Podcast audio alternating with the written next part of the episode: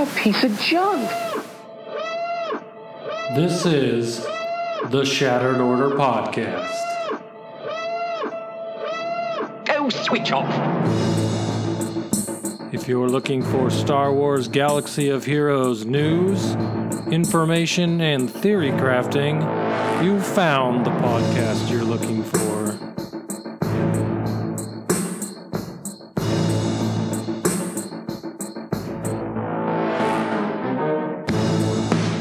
Your hosts, Goodnight Punk. And Wind Killer Inc.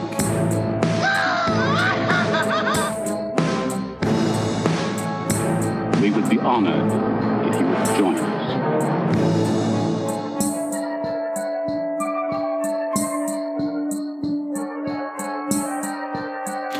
Hello and welcome to the 72nd episode of the Shattered Order podcast. I'm your host, Goodnight Punk, and with me, as always, is my good friend Wink. What's up, Wink? Oh, uh, sitting here surprised it's episode 72 already. Have we really done that many? Apparently, we have, because uh, that is a thing that has happened already. So I don't know. It's pretty crazy. I don't know what's up with that. But uh, Me either. hopefully, this game lasts long enough we make it to 172, because it would kind of suck awesome. if it died. Although Yeah, I'm sure it, it's had its moments. People have This is true. people have put its deathbed out several times. So Yep. to answer your question, most deaf Isley, uh, this is not a new microphone. It is my microphone that I always use, but uh, I got this fancy new stand now. So hopefully uh, we can cut out all the mouse clicking and keyboard clicking and everything else that I always have when my mic is set on the desk like it has for the first 71 episodes of the podcast. So Yep. it's a new era in the life of the podcast. It's but Yeah, it's closer to my mouth now. testing. So you're probably going to hear more vaping. Ah, I think people will be okay with that. They haven't heard much vaping lately. They've been missing the vaping, I'm sure. Dude, so, uh, I guess, can I share a quick story? I would love it. So I've had a pretty exciting couple days. Um, I'm not sure if we've ever talked about our music tastes much on here, but I am a huge, massive Foo Fighters fan. And so I got tickets to go see Foo Fighters in Tulsa. We went and seen that Wednesday. However, this past weekend, my girlfriend got free tickets to see Guns and Roses, which was Tuesday night, the night before in the same venue. So we went and saw Guns N' Roses. Dave Grohl from the Foo Fighters actually showed up and played. Um, oh, what was the song? In Paradise. He played that with Guns N' Roses. Nice. Um, Guns N' Roses played for a pretty long time, and then the Foo Fighters were freaking amazing. And went to this awesome restaurant that had bacon jam. I know you were going to mention that stuff? I I mean, okay, I love the Foo Fighters. I've seen them several times. They're my favorite band, far and away. Always amazing in concert. But I can't stop thinking about the bacon jam. I didn't know it was a thing. It's actually a thing, and it is unbelievable. The most delicious thing I've ever eaten in my entire life. Oh, so it's a food Highly, and not a band. Recommended. Correct. It's not a Pearl Jam cover It's- band. No, it's not. Sadly. We are Bacon Jam. Woo! uh, that does sound pretty Bacon- good. bacon I would eat it, yeah, it's, but it's Oh bacon. God, I would good. pretty much eat anything with bacon in it. So, yeah, yeah. Pretty much. Hard to go wrong there. except what are you plus, drinking over there? Looks like you got a beer. Uh, I'm drinking some Angry Orchard Green Apple Nice. because I love my cider. It's delicious. How about you? I am having uh, rum and eggnog. Um, Roman eggnog. yeah. so I have to answer Mad Dad's question. Uh, Guns N' Roses is actually back with Slash, so I should be a little bit more clear. Axl Rose was kind of terrible. Like, just the live performance of him was bad. Slash was just mind blowing. That guy is just unbelievable. Yeah, that sounds about right. They're all the when they started touring again, that was pretty much what I heard about Axl Rose.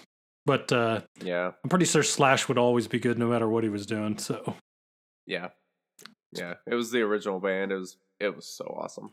for sure. Well, I'm jealous. But the good news for me, my new my good news is I am leaving tomorrow night for a week of Yeah. vacation at the beach on a condo on the beach for a week. It's going to be glorious. I don't think I've For gone on a vacation in like a year and a half, so I'm I mean, so that excited. sounds amazing and all, but a week. I mean, we'll be recording another podcast in the next week. Mm, we will. And I will not be shooting on location, so take that for what it Oh, will be. jeez. There might be a new Goodnight Punk next week. You'll have to tune in and find out. Hmm. I'm sure Next week, tune in to find out who in. the new Goodnight Punk is. Yes. Yes, yes. Interesting. Well, next week episode should really be off the rails then. without me here, I'm so, I'm surprised. If you guys can go more off the rails without me here than we do with me here, that'll be pro- quite the achievement, to be honest. Yeah, So, probably so. Well, why don't we get into the Patreon subscribers? We've got a few new people for the month of November already. it was a good Uh, week, man. Good week. Lots of new people. Very cool. We have Tyrek Thorne, which we covered last week. We have Turner Vio- Viobi. See how I'm just being confident? I know exactly how to pronounce all this. That was good. Uh, Um, Jodo Kast. And this is a pretty sweet name. Dr. Sheesith. I don't know why it reminds me of uh, Dr. Quinn, Medicine Women, but it does. I see the connection. Dr. She Smith, Medicine Woman. Yeah. That's what she said. oh, hey oh. Yeah. Uh, why don't you tell everybody about the um thing that we're going to be running for the next month?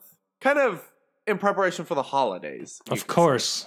We'll call it our gift to you. So, um, before I move on, I just want to say thank you to those Patreon subscribers. And if you are interested in doing it yourself, you want to support us for the holidays, go to Yes, um, patreon.com slash shattered order, and you too can be a Patreon for this podcast, and we would appreciate it.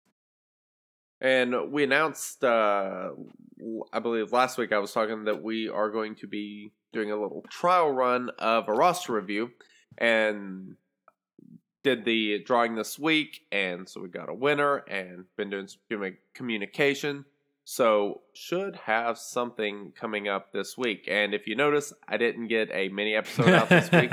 I was waiting. That was because I spent like two and a half hours sitting at my computer trying to get an emulator to work and I failed and that was the time I was going to do a mini pod. We'll get to why I was doing that here shortly. All right, sounds good. Well, as far as uh, as far as listener intros go, okay, I know we didn't get any this week, so I've decided to Which put a little. sad. I know, right? We now we got to dangle a carrot. Nobody wants a t- Mm. carrot dangled. Actually, uh, we don't want to have to dangle a carrot, but uh, we're gonna do it anyway. So We've been forced. Yes. So here's how it goes. In the next month, starting today, we want everyone to send in a listener intro if they're interested in participating. But we're going to pick one winner out of all of them that are sent in. Whatever who has whoever is the funniest is going to win a $20 gift card of their choosing, whether that's Android or iTunes. And so Send in some listener intros. You can do the standard intro or you can be funny. But the funny ones are the ones that are going to be considered for winning. So uh good luck. I know a lot of you guys Absolutely. have some really great uh creativity, so I'm looking forward to this. It'll be fun.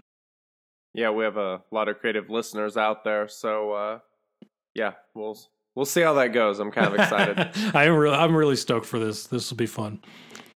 Um, you, you know what we should do? This is totally off the cuff. We didn't discuss this, but we have previously discussed about having an episode eight kind of episode where we can just strictly talk about the movie.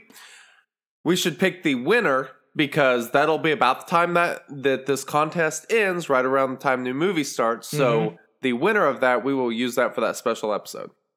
Sounds good. I thought you were going to say invite them on. I mean, we'll talk about that. That We'll could be a thing.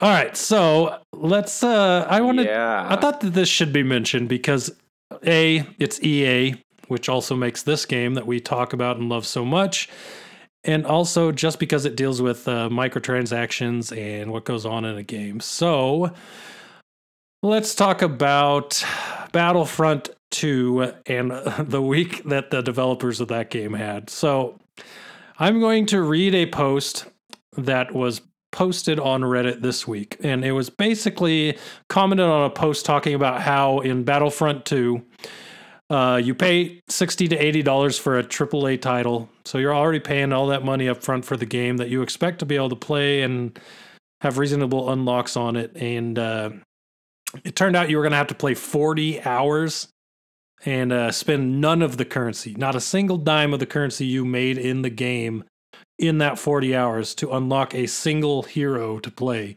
which meant casual players were going to be playing forever to get their Vaders or their Lukes, and hardcore players were still having to play 40 hours, you know, a whole work week of gaming to get these guys. So, it's a lot underst- of gaming.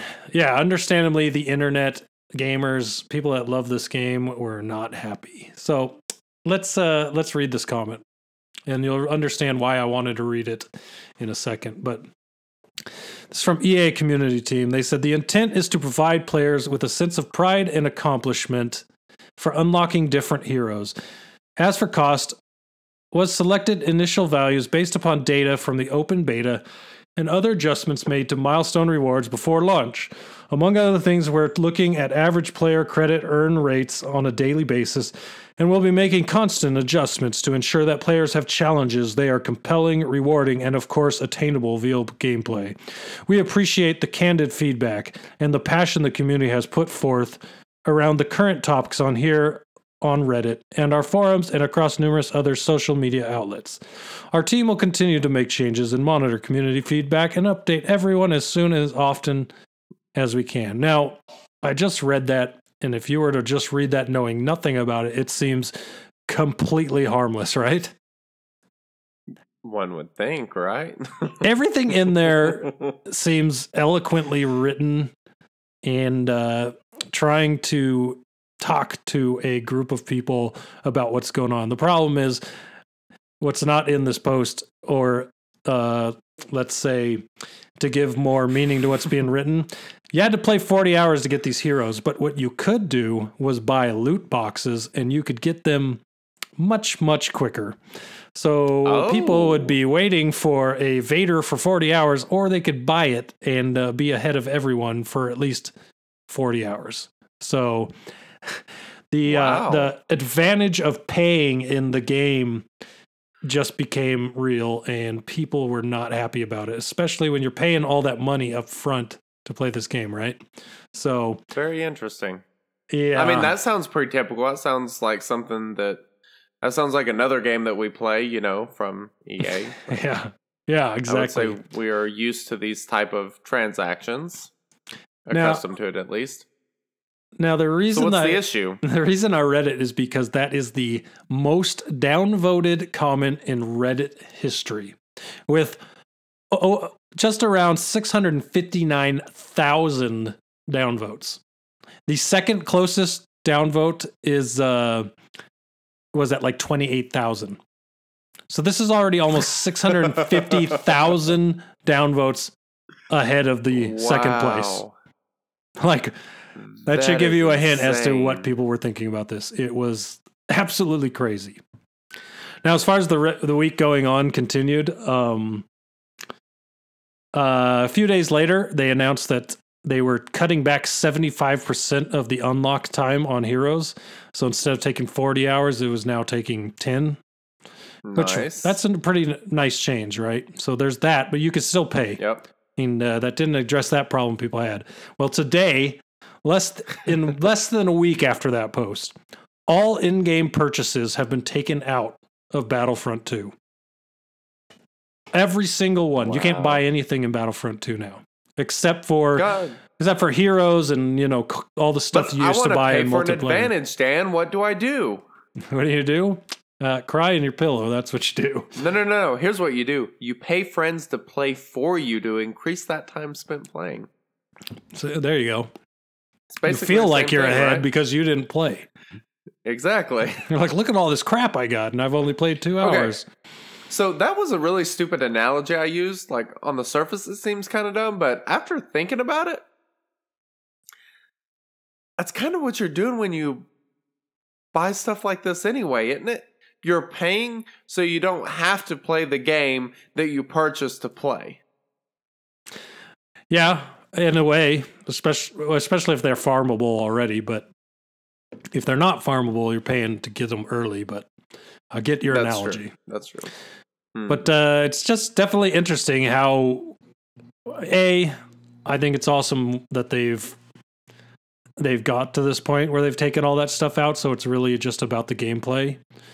Uh, yeah, who knows? They said that they're going to bring back in-game purchases later after they've revisited it and figured out what they're going to do, which I hope means for their sake that it's uh, cosmetic stuff. But anyways, I didn't want to spend too much time on this, but I just thought it was interesting the backlash that the game got over the pricing and being competitive, getting a competitive edge. Now, the reason I brought it up is because I want to compare it to our game. Now, the one difference I have with this as opposed to Star Wars Galaxy of Heroes, Star Wars Galaxy of Heroes is free to play, and this was a 60 to 80 dollar game that you already paid for. So the big difference Yeah. there is you've already paid for it. You shouldn't have to pay more to get the things that you thought you were paying for when you bought the game. Um, but as far as it's an EA game, right? And they they listened to the people that were taking all their money away from this game. Basically, money talks, and people started getting refunds like crazy on their pre-orders, and suddenly things changed. And I, so for everyone talks about Star Wars Galaxy of Heroes and their prices, I just want to say it'll never change because unless people stop paying, it'll never Yep. change.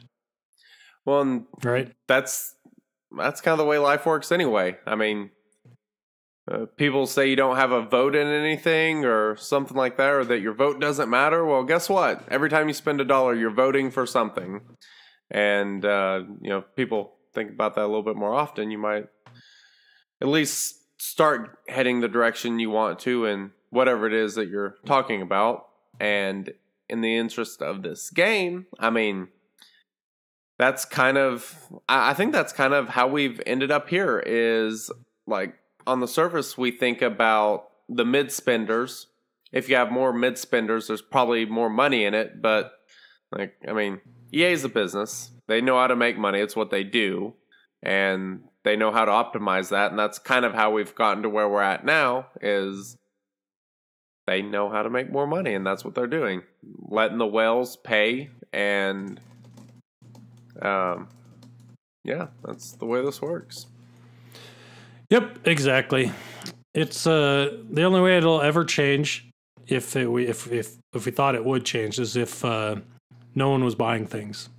So it would either go two ways. They would change the way that they price things, or they would shut the game down. So, and I this Yep. game makes enough money, and there's enough incentive to change things. If that was the case, then that that things would change. But it's the internet. It's people will do what they want, and uh, I don't have a problem with it either way. People can spend if they want, but uh, that's how things work.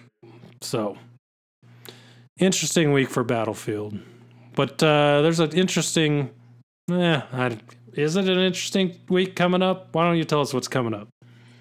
Well, it's uh not sure how interesting I would call this week, but we do have an assault battle coming up, the Places of Power, which is if I remember correctly where you get to use some Sith and First Order and go and kill and murder some Jedi. Am I correct on that? Look at me like I'm crazy. It's a Jedi. Um, yeah. It's- Okay. You can use uh, Sith and something or other. I believe it's first order because you can use Kylo with them. Yeah, there you go. Uh, so uh, that'll be November 18th or 19th, 19th, which is Sunday and Monday. I believe we just had this event not too long ago as well. The Artist of War, which is the special event for Grand Admiral Thrawn, is going to be November 23rd through the 29th. So that is basically coming back for the two year anniversary. Very interesting. Not sure if that is a hint to something or not. Um, so- no idea because it's kind of weird that this we had him last month and we have him back again this month. So it's kind of crazy. yeah, it is.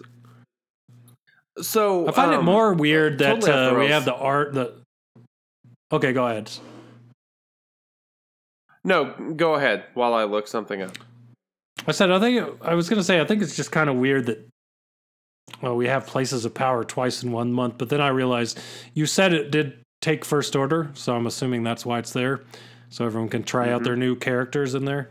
So That, That makes would sense. be my assumption. yeah, exactly. So So there was a um, there was a website I heard about. Do you know where I'm Oh, going yeah? with this?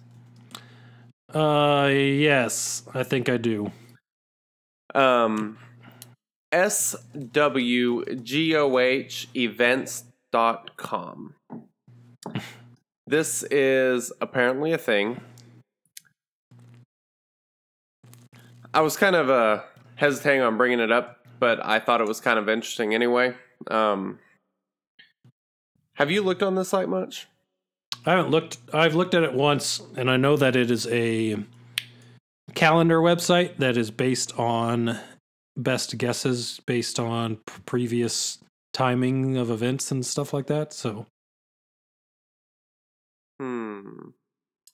Well, I, I- think this is the website that we discussed a couple weeks ago. So they actually have a list of a lot of events on here, um, including CLS, some- correct? Yes, and not just CLS. I, So- I must have jumped the gun. I must have. According to this website, the um, let's see, the Executrix event will be back on November 29th. Luke Skywalker's Hero's Journey will be back on December 5th. The Endurance event will be back December 5th. And then, this is really the reason why I'm here. Rey's Hero's Journey, they have as estimated starting on December 7th. December Um, seventh, So, So what? Not sure. two days after Luke. Two days after Luke and a week before the movie starts. That just sounds odd. I kind of thought the same thing. Um, I really expected it to start at the same time as the movie. Um, Mhm. I would think the first week of the movies when the event would be available. But then when you go to the date of the movie, they have a The Last Jedi event, is what this website has. So it's Mhm. kind of interesting. I don't know how accurate this information is, but um, it is a little bit interesting to say the very least. Yeah, for sure. And it'll be it'll be a good litmus test really to see how accurate these things are coming in the next month to kind of gauge how much you want to trust that website in the future. Yes, So- and that's part of the reason why I bring it up is you know we kind of take a look at it and you know we'll see exactly what happens on those dates and see how accurate it is.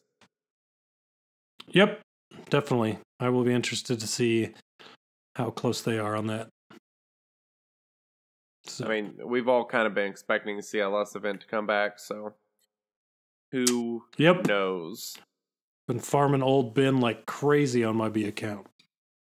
Um, there was one. That's all I need. There, old Ben, Close. Um, there was one other event I wanted to mention, which is uh, Pieces and Plans. They have it listed as showing up again on January 18th, approximately.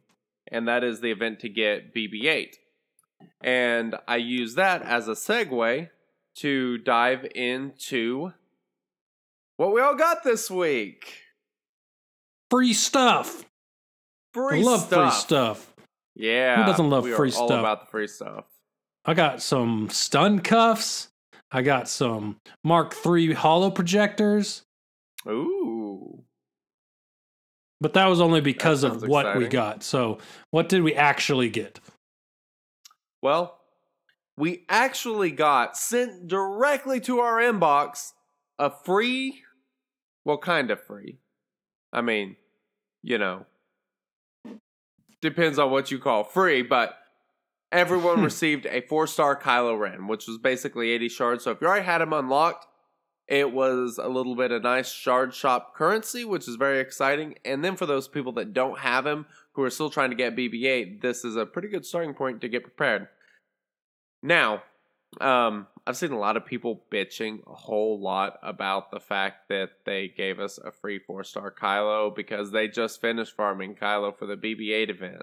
That's sad. I feel bad for them. Ah. So terrible. Arrgh. This Go happens ahead, every single time we get something for free.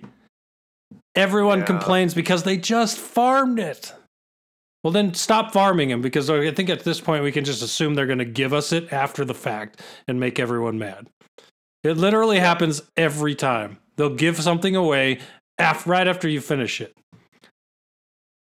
You should just expect it at this point. There's no reason to get mad at it.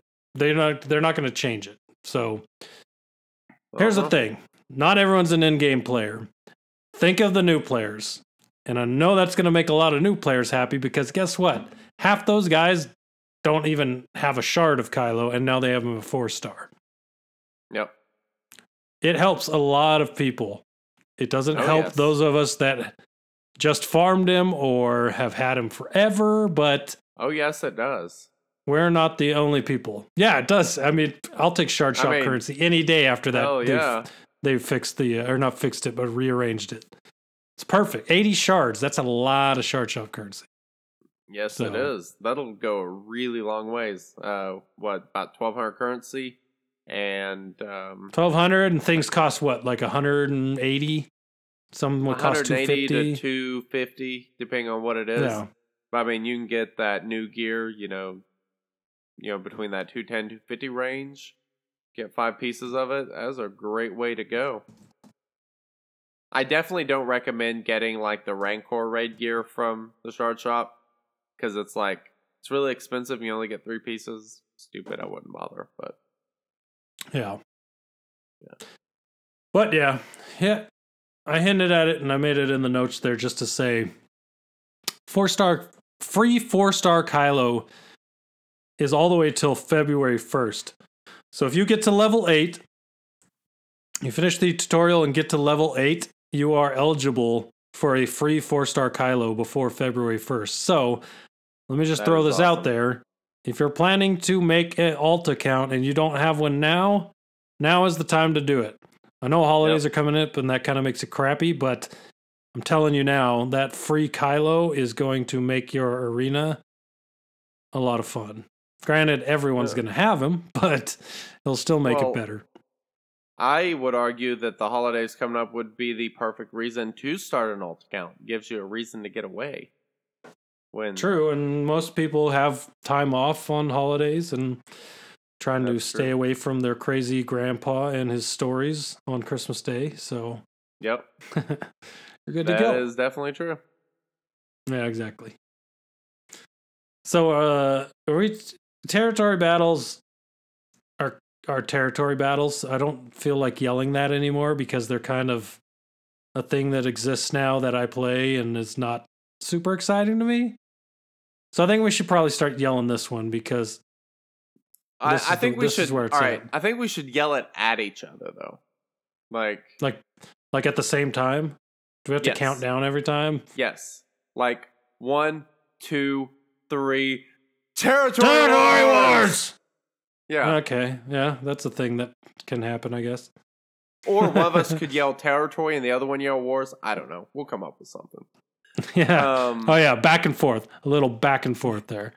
I like. so uh yeah, this is kind of what I touched on at the beginning, needing to get that emulator going for. Um which uh I don't really want to talk about. So I'm so frustrated, so I'm going to let you talk about it.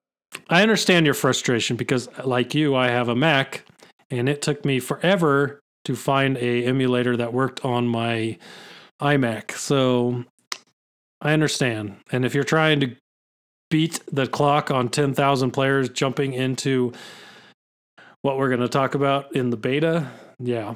So Hmm. um, yeah. So Territory Wars info dropped earlier this week, and uh, if it's that crazy enough, lots of information about what Territory Wars are, how they work, and it was awesome to see.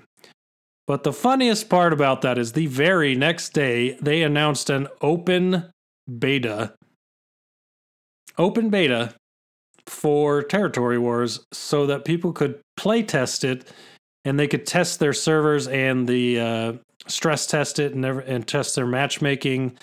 Um, really cool the way they're doing this, using us This- as the players as the uh, quality testing or QA instead of doing it in the live server. Now we get to be the QA in the beta server before it actually goes Uh, live. So So I mean, this is something we've talked about before. Whenever like there's is you know uh quality control stuff like the beginning of territory battles there were some issues. I mean this is something that we've talked about quite a few different occasions and how it would be great if they would actually use the community as the beta testers because we're going to be the ones playing it and all that. And they finally do it. And um it was limited to what 10,000 people i think? But this I don't even know if I believe that because it took all the way up until the start of the defend phase, which we'll talk about what the hell that is, uh, for it to fill up 10,000 people. How many people play this game? It took that long to fill up. I like, okay, side note, off the rails. I was at work when the beta was announced, right? And uh, yeah I play the game at work on my alt account on my work phone, but uh, my work phone is heavily uh, heavily relegated. It's just watched over by my work because I work for Intel and they are super uh, secretive, trying to keep their IP. So I'm not allowed to install unknown apps, which since it didn't come from the App Store, I couldn't install it, which meant I could not Ah. install the beta until the next morning. And I thought with 10,000 spots and the millions and millions of players that that would be gone by the morning. And I jumped in and I got on it and it took another day for it to fill up. So I don't know if I believe that number 10,000, but maybe it's true. It's kind of crazy. Mm. Yeah, that's uh I mean, it's quite a few people, but probably not really that many people. I mean, it's basically one arena server basically. I mean, I believe that's Yeah. been the estimated number on how many people are in one. It probably is. it Uh, just seems like everyone says they're on it that I talk to. And it's yeah, like, but I mean, the people that we talk to for the most part, they're going to be on Discord, Reddit, and stuff. Uh, Those are probably going to be the people that are going to be interested in nerding out on something like this. yeah, and I guess I don't have 10,000 friends, so. Uh, But you're laughing at the same thing I'm laughing at, aren't you? Uh, I have not seen what you're laughing at yet. I'm just laughing Oh. at myself because I like to do that. Oh, I was going to say, uh, Joseph had a pretty funny comment in the live chat. Uh, Mm-hmm. He said he thinks it's a good move by CG since we've always felt like the beta testers. Now it's confirmed. yes, now it's actually moved from the live game to an actual beta server. So there you go. No, but um, Yeah, I think this is a huge step in the right direction. Uh, I mean, this is going to be a really good way to kind of get a lot of these kinks out before Territory Wars actually hits, and kind of getting to see, you know, how well it works and get feedback from, you know, the stronger fan base of the game. I think that's going to be really important. Absolutely. And I want to just uh, point out something for uh, some people out there that might be listening that were bummed that iOS couldn't play. Um, it it was an Android uh, APK pack. The beta testers, the beta server was an, on Android. But here's the best part for all you on Apple that were upset that you didn't get to play the beta. If you installed a beta or an emulator on your computer and uh, started up this beta APK, if you're an iOS user, when you logged into the game, you could put in your ally code for your iOS account and it would clone your account and make an Android account on the beta server. So, for those of you that were bummed you couldn't play on Apple because it was an Android beta, uh, it, next time, if they do this again, give it a try because iOS was able to play on the beta on the Android uh, emulator. So, yeah, if you use an emulator, it asks you to input your ally code, input your iOS ally code, and it cloned your iOS account right onto the Android, and anyone with an iOS account could have played in the beta. So if this is a thing that they do going forward, just know that you are able to participate. So if I could just physically pick up an emulator and drop kick it, I would. Yeah, I say I've everyone can do it. so you just have to be able to figure it out. Which uh, Wink Yeah, Wink got beaten by the emulator this week, like I was beaten by the ATST. Yeah. Um. So as for suggested emulators, I'm going to So- suggest none of them.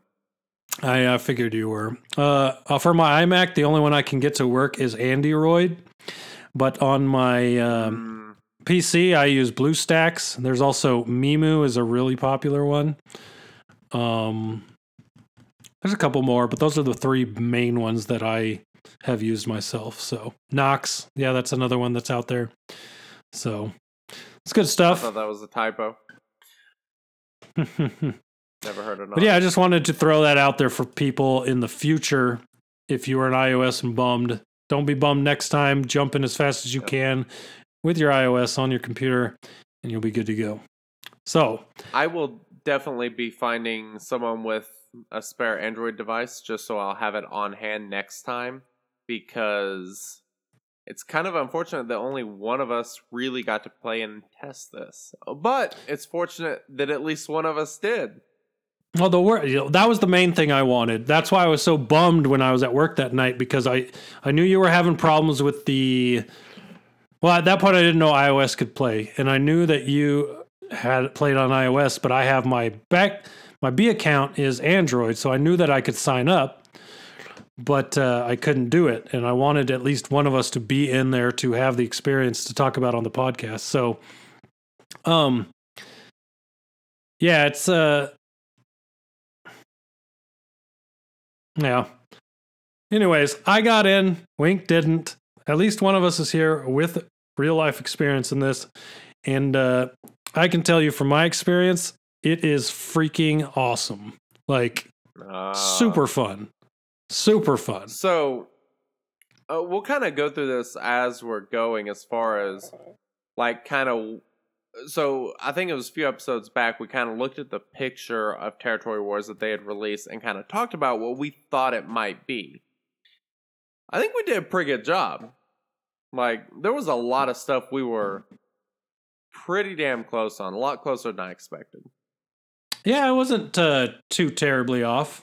Actually, had some good ideas in there that seemed to be part of this. Uh, the phasing is a lot different than uh, we had thought, but it's definitely Yes. interesting this way. And the timing, I think the timing makes it not a huge burden for the guild. Yep. So, um, yeah, uh, I'm gonna bring up the Territory Wars overview notes they put out, and we can kind of just talk about those. While our good friend Elon Mustard, you might have seen him at the top of the beta arena this week, running his Ackbar Hermit Yoda team. But uh, yeah, he got us some footage of the game, so we're going to play that on the live stream while we talk about this. Yeah. So, yeah. Anyway, so we got first thing that they mentioned was the scheduling on this, which was you are completely missing on the live stream. Why don't you talk about the scheduling? I'll get you up here. All right. Uh, the scheduling. This was one of the things we were pretty accurate about in that uh, the territory wars are going to occur at times when territory battles are not occurring. So, how we have that four day cooldown, that is going to be occupied by territory wars. And, you know, they will. Uh, they basically said several territory wars will occur per month at those times. So, exactly how many we get, will it be every single time or what? We don't know yet, but um, I guess we will see. Ah, good good eye because I thought it said once per month, but it does say occur per month at times. Yeah, it doesn't even say the word once in the sentence. Yep. So it might it could be more than one. so Yeah. So that- sometimes that- you read a, cool. a sentence and put a word in there that's not actually there. That's that's pretty much what happened here for me. So nice.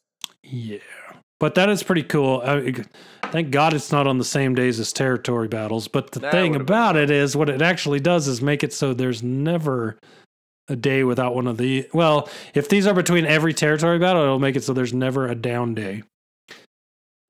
This But- seems to be a little bit less um Involved. oh, Yeah. yeah. less involved. It's not. It's not less involved, but it's definitely at your less leisure. I guess. coordination. Yeah, yeah. The coordination on this is not. Doesn't seem like it'll be half as bad. So Yeah, you just set your defensive teams. come up with a plan to use every time. If the plan doesn't work, change the plan for the next one. Tell everyone before it happens, do it, and be fine, good with that. And then just that's what you do. Wow, I uh, that sounds so easy. yeah, it's such an easy game mode. I'm just kidding. All right. Well- let's get into the gameplay. All right, so players will work together to defend their guild's territories and attack the opponent's territories. Surprise! like, sounds pretty basic.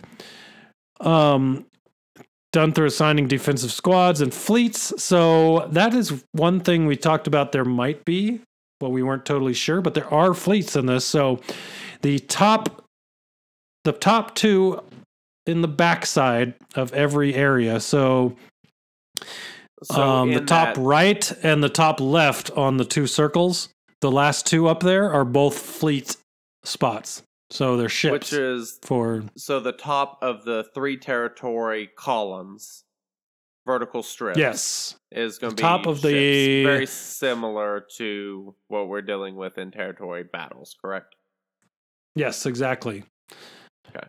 So there are fleets in there, and I thought it was kind of su- weird because I don't have. I guess I don't have all the ships unlocked like a lot of people do. There's still a bunch of ships I don't have unlocked yet, but man, I had to set a defensive team that was full of crap ships to leave some for myself to attack with. And even then, I only had enough for one attack team, and there's 2 Uh-oh. territories for ships. So had to hope that you can get through the one and have enough attackers from your other guildies to get through the second one. It's uh, it's interesting with the amount of ships in game, how many defense squads you're going to set and how you're going to attack. Because uh, yeah, it's nuts. Cool. But uh, there's a sign up period and two prima- primary phases. Each phase is 24 hours long. So it kind of goes this way, right? So there's a preview phase, and basically what that is is that is when everyone signs up, opts in to the territory war. Now, this is not a game mode like territory battles where everyone has to do it and everyone has to be involved for you to succeed. You actually can play Territory Wars with a minimum of 25 people. Now, in the beta, it says one. You can participate with a minimum of one, but the uh, the truth is, in the actual live one, it'll be 25. So, if you can get half your guild to opt in, then you will be able to do it. Now, the caveat to that is uh, everyone that doesn't opt in isn't going to get rewards, which makes sense. You're not doing anything, so you're not getting rewards. That's but uh, basically, now, yeah, exactly.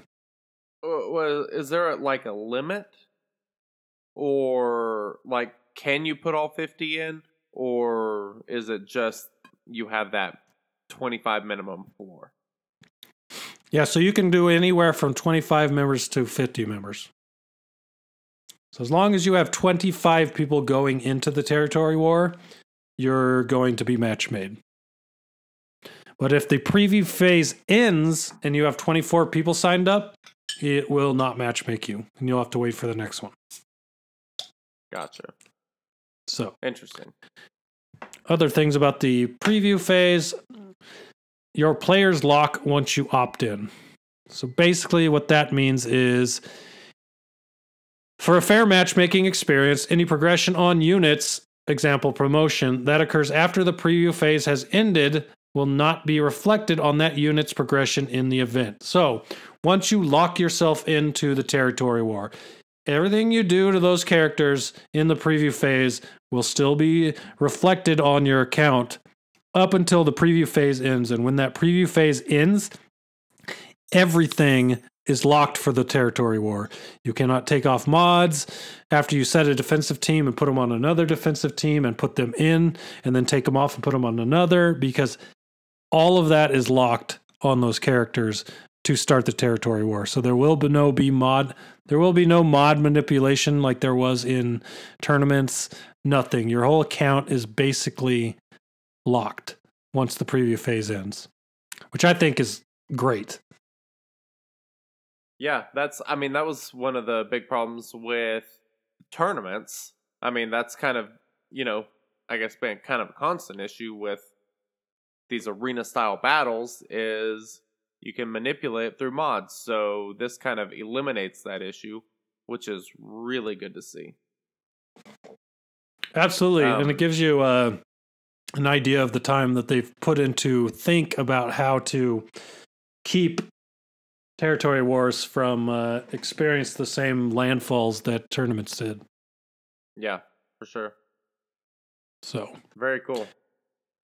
At the end of the preview phase, their very short matchmaking period, it will pair two guilds using a combination of factors that include the number of players that opted in and the strength of their rosters. So basically, if you have 25 people, it's going to try to find another territory war filled with 25 people, but it's also going to try to match you to similar galactic power. So, for example, Interesting. So, for example, the our territory war that we did on the beta, we had 50 people opt in. We had 96 million galactic power. We matched against another guild that had 49 people, I believe, maybe 48 because of something we'll talk about later. But we matched up against them, and their guild had 98 galactic power, 98 million galactic power. So minus a couple people, it should have put them right around the same galactic power we had for about the same Nice. amount of people. So that's pretty much how That's the pretty cool. matchmaking works. So if you only get 20 people to people 25 people to sign up, you're not going to be matched up against a 50 person territory war unless those 50 people have low galactic power and those their 50s galactic power is equal to your 25s. In which case, I, kinda think it would be one sided to the that. 25. Yeah, Yeah. I, I'm with you there. I mean. Because then it would be Uh, all your Gear 8 and Gear 7 characters against my guild's Gear 10 and 11s.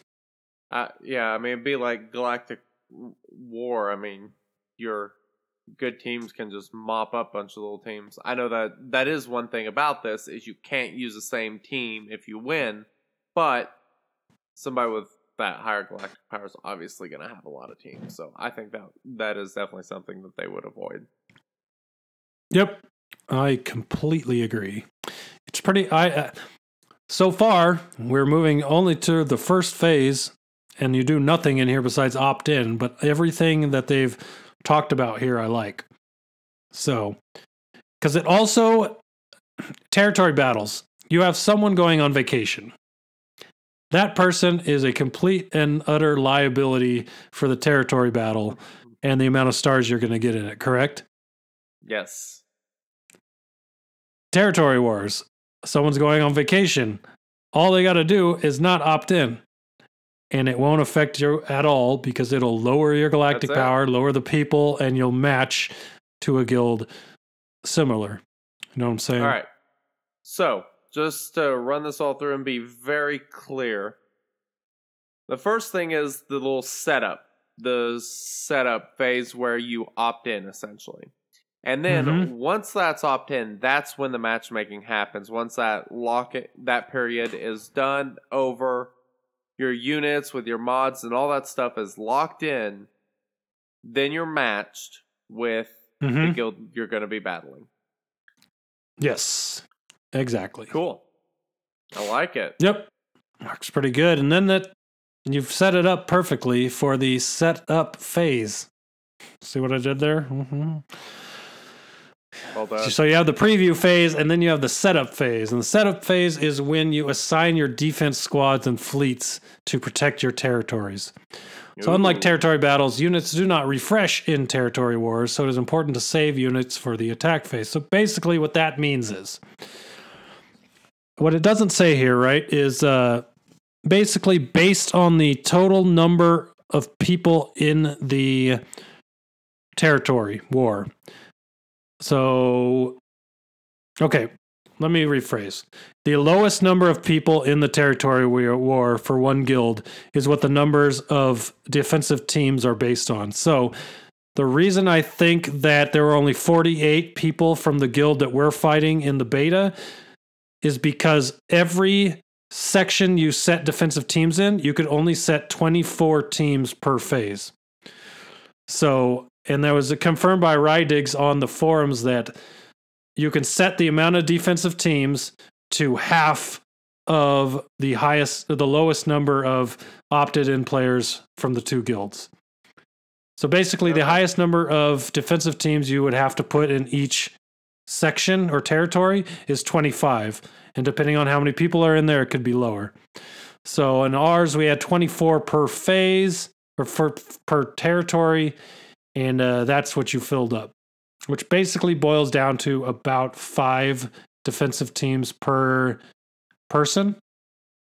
And I don't know how many teams that you have total, but setting five defensive teams while still setting yourself up with good Yeah. offensive teams is a task. you really Yeah. got to think about strategies for what's going to possibly be good on defense and what you can use to beat defensive teams on the other side. I mean, there's a ton of characters I can think of that are better on defense than on offense, and better on offense than on defense. Probably not something we're going to get into tonight, but I'm sure in the next couple episodes we will be talking a hell of a lot about that because that is how you are really going to get your advantage is optimally setting up these different teams. Yes, exactly. And doing it strategically, right? So like uh you know how the map looks after a few of them you're going to really have a good idea of it and you can find ways to manipulate what the other team thinks is happening in there, right? Maybe you can set something up or you can try to get something to work a certain way. It's a lot of strategy, right? because if you see a defensive territory that is filled with easy teams, right? That's the one you're going to want to go after, right? But then what happens if you do do that in the next phase territory or is going through the harder one in the first phase and getting to easier ones behind it a better strategy, you know what I mean? All right, so just to be clear, um, h- how long is this setup phase? So, like the preview phase, it's another 24 hours. So, you have 24 hours to set up your teams. So, 24 or 25 at max for each territory, getting your full guild in there and setting their teams. You have 24 hours. So, I mean, you're almost gonna, in a way, be trying to find a way to roadblock the other team and get them to go the direction you want them to go almost. Because I assume that when you complete a territory, it's going to open the connecting territory similar to the way it does in territory battles. But if you are making one path difficult and can redirect them another direction, you might be able to set up some other teams over there to help, you know, Oh, yeah. control which what the other team does. Oh, yeah. That's the I strategy I'm talking that's already about. been talked about. Uh, yes. I didn't want to give out too much strategy, so everyone did it. But okay. cat's out of the bag. We have a plan, or I have a plan that I'm going to propose to our guild for this when it happens. But uh, there's a lot of So cool things is- you can do. Well, this is kind of nice that you've actually kind of experienced this and I haven't. So I probably have a lot of these same questions that our listeners have. Oh yeah, So- absolutely. The back and forth here is good because probably you could you would probably ask the same questions anyone else would. Now the Yeah. good thing about this, right? So you you have those 24 or 25 or whatever the number is teams per territory. The good news is you are not limited on how many teams you can set. So for example, you could set all of your teams on defense and not run offense. And then you could have other people run straight offense and never set a defense team. Or you can do half and half like that, right? There's a lot of strategy to it. So you can decide that if someone opts in and they're not going to be able to be there on the attack day, have that person set all their defense, all their teams to defense. You know what I'm saying? Or if you have a player with a really strong roster with a lot of really high geared characters, make him an attacker because there's a good chance that all his teams are going to be able to eat through a lot of the other teams. So you So- said uh, you can set up 24 defensive teams per territory? 24 defensive teams per territory if Okay. one of the teams only has 48 players. If both sides have 50, it's 25, per. Okay.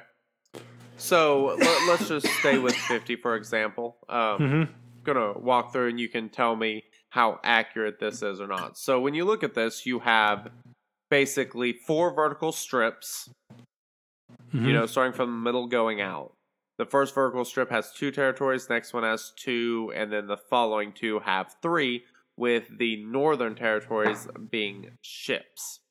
Mm-hmm. Okay. So there can be 25 teams deposited into each individual territory. Yes. Does there have to be 25? There does not. You can set Okay. zero. Uh, I don't know. You know what? That's a good question. I don't know if there's a minimum. Okay. There has to be though, because You- how you would the other team earn banners? You know, I don't know. I, that's a weird question. I don't know like what the number is. Yeah, if we don't set defensive teams, they can't win. yeah, I don't know if what the minimums were because I don't remember seeing that. But that is a really good question. Okay. So now you get your team set up. You, I mean, there's a lot of teams. I mean, you're not going to be able to fill out 25 of each of those. I wouldn't think. Because if let's just look at characters, there are 16 of them. If you do 16 times five, takes you to 90. Is my math right on that? No, 80. Um, so that's 80 characters just on the defensive side. Mhm. And I mean that's a lot of characters. Hmm. I mean that's per person. I mean how many characters are there in the game? What are we at now? 130 ish roughly? Well, there's a caveat to that So- too that I was just uh, reminded of. Um, Okay. you ha- your units have to have a specific power to them to participate too. So you can't just set oh. You can't just set crap squads so that people waste attack teams on them to get through them. They have to be over a specified power. So with our 98 96 million galactic power guild in uh, the beta, the lowest power you could set a character to in on a defensive team was 6000. So I don't know what, how the maths Okay. work out there, but you had to have 6000 power on the character to put them in a defensive Six team. thousand on the character. Mm-hmm.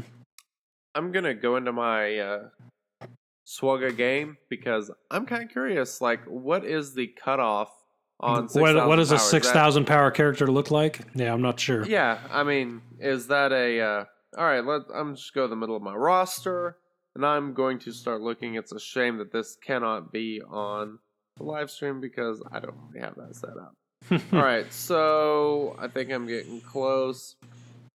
I have a. Ooh, here we go. Perfect. I have a level 63 B2 battle droid who is gear 8 who has five out of the possible six mods on him, a lot of green gear that could go, and he is at 6,063 power. That's actually higher than I thought gear wise he would have to be. That's crazy. Makes sense though. Yeah. because you're not gonna you there's a lot of battles to be done and um, if you're have able to put those little crap squads in there they're gonna eat away at the amount of teams that you have to fight now obviously you could send in your crap teams to fight them but that's Yep. just a lot of extra time in in there also But I mean, if you're setting up crap teams on defense, also, isn't that just easy banners for the other team to get?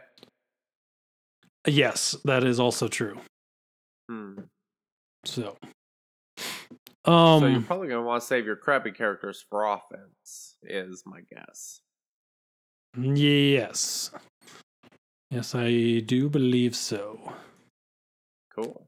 so Sounds like fun. I'm so excited. It's about time there actually be like some strategy with defensive teams in this game. Well, it's funny because like my uh I installed it on my Mac because I was dumb. I should have put it on my Chromebook because my Chromebook doesn't need an emulator. It's an it's an Android itself. So um I installed it on my Mac on BlueStacks and it is buggy as hell. If you tried to scroll to the bottom of the list of teams you could fight, it would pop right back into the middle. So getting to the bottom is just impossible. There's a lot of Yeah. big problems with my emulator and inside this territory battle, or sorry, territory war. But even with all those problems, this is it's so fun, super fun, super. I love it. Yeah, this is exciting. And well, like I mean, this is. Or go ahead. I'll say, well, like, uh, just go ahead. We'll move on to the second part here in a second. Um. Okay, I, I was just gonna say how excited I am about the fact that. I mean, we really get back into arena team building with this. I mean, picking five characters that work together and trying to make them as efficient as possible. It's going to be a lot of fun, really trying to take a lot of those second and third tier characters that you have and try to build a really good offensive team from them because that's going to be how you really get the get the points I'm guessing because people are going to be setting up their good teams on defense and you're obviously going to need something that can get through some of those annoying teams. Yeah, so my strategy was set a bunch of. I think I set a droid team on defense. I set my first order on defense. I set a couple others on defense, and I saved my resistance for offense. I saved my CLS rebel team for offense, and then I used a, a, a kind of badly geared Jedi team with uh, Obi Wan or not Obi Wan with Kenobi, General Kenobi, that was able to beat another node. Um, I was kind of surprised at some of the teams I used that were able to beat some more meta teams that were on defense, but just Oh, depending yeah. on how you set them, and the it's always easier on attack versus the AI, but like there's a lot of good good ways you can go for sure. Yeah. Especially using good defensive teams and some of those lesser uh synergistic teams on offense that are just bulls that'll blow through anything anyway. So Not a bad strategy. yeah. Um, all right. So why don't I leak some of these bullet points and give you a break from rambling for a second? You're amazing. Yeah, you why don't you do that?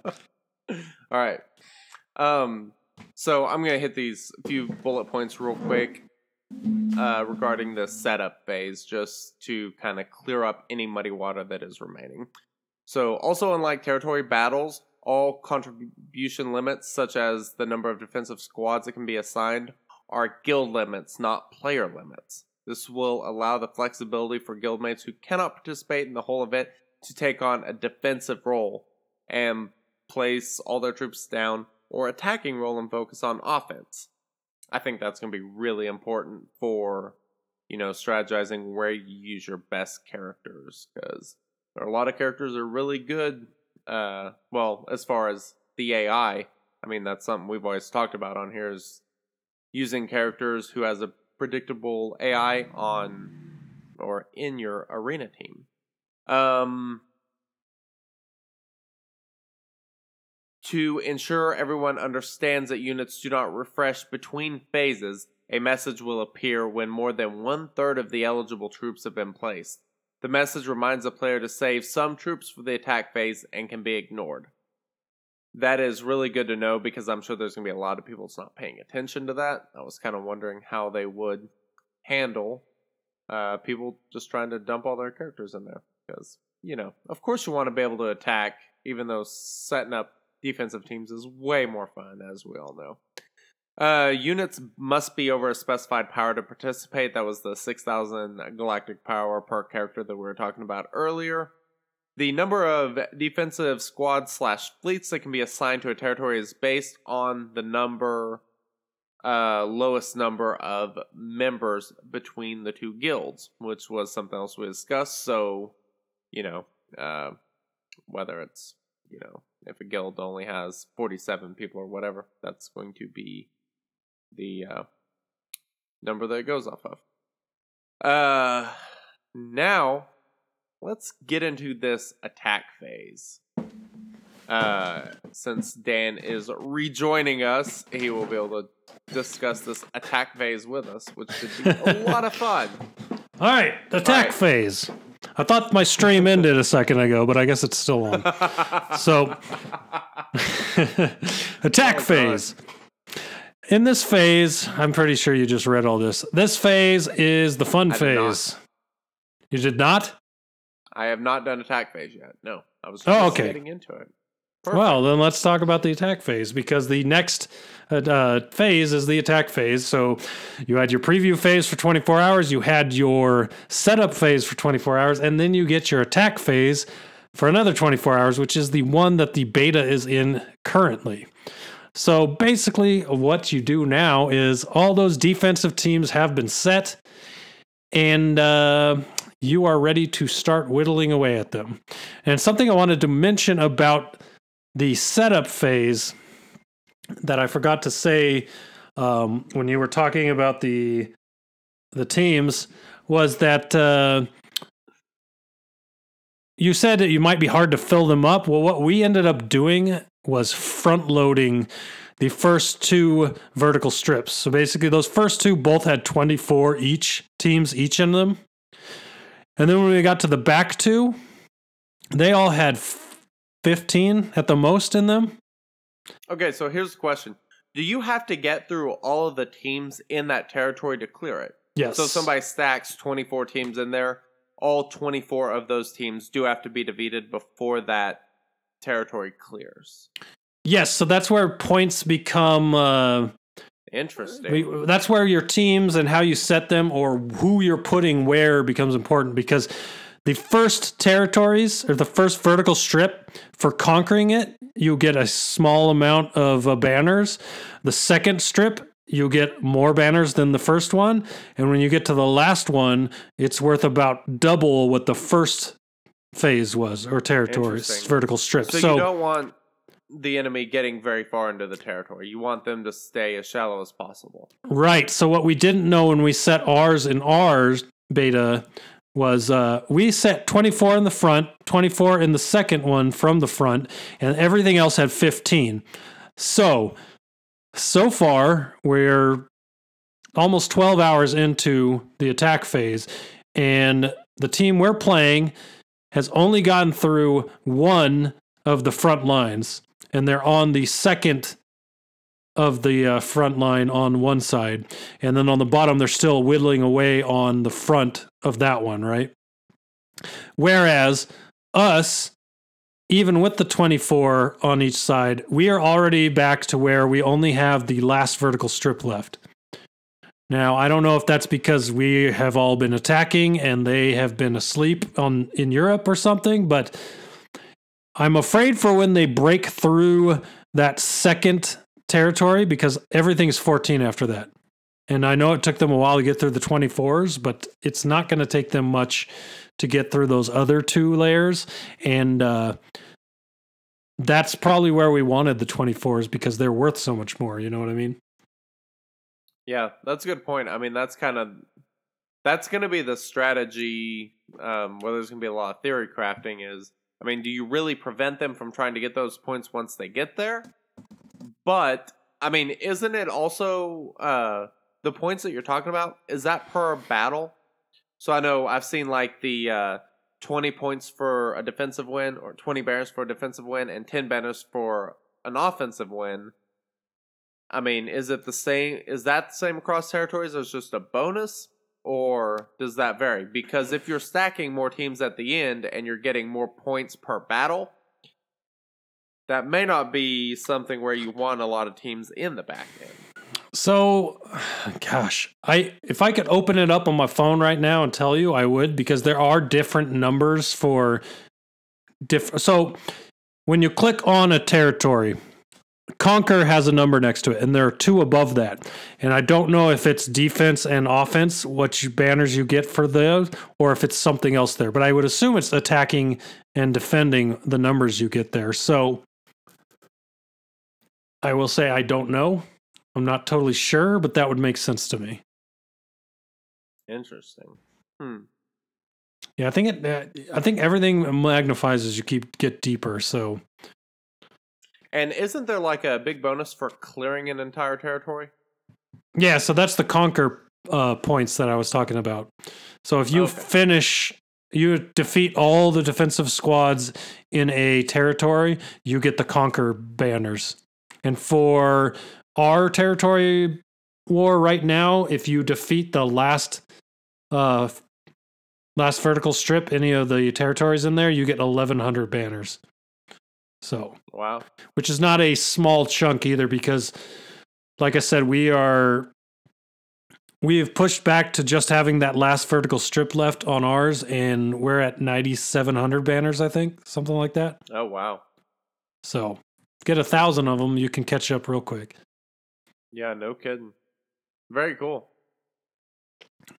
yeah so the attack phase basically go in there and rip them to shreds attack phase is pretty cool too because if you go in and you click on any of your territories that's active for them to attack at the moment it will show you if there's a battle in progress Oh, so it'll say in progress and it'll say who's fighting them That's and then cool. so you either your team either disappears from the list and is gone or your team stays there and like galactic war they just have diminished health and uh, protection That's okay. That's really cool. That I actually read that earlier and I hadn't thought about that. The you know persistent health, you know, maintaining through battles. So I mean, if you go in and lose, um, the opponent would get the defensive points for the win, but you could still go in with like a weaker squad or something and be able to finish it off and still get your points and clear it. Yeah, that's what I did in with some of my weaker teams on the I took in a weak team against uh a Jedi, a Qui-Gon uh Zeta team. I didn't beat anyone but Zeta Qui-Gon.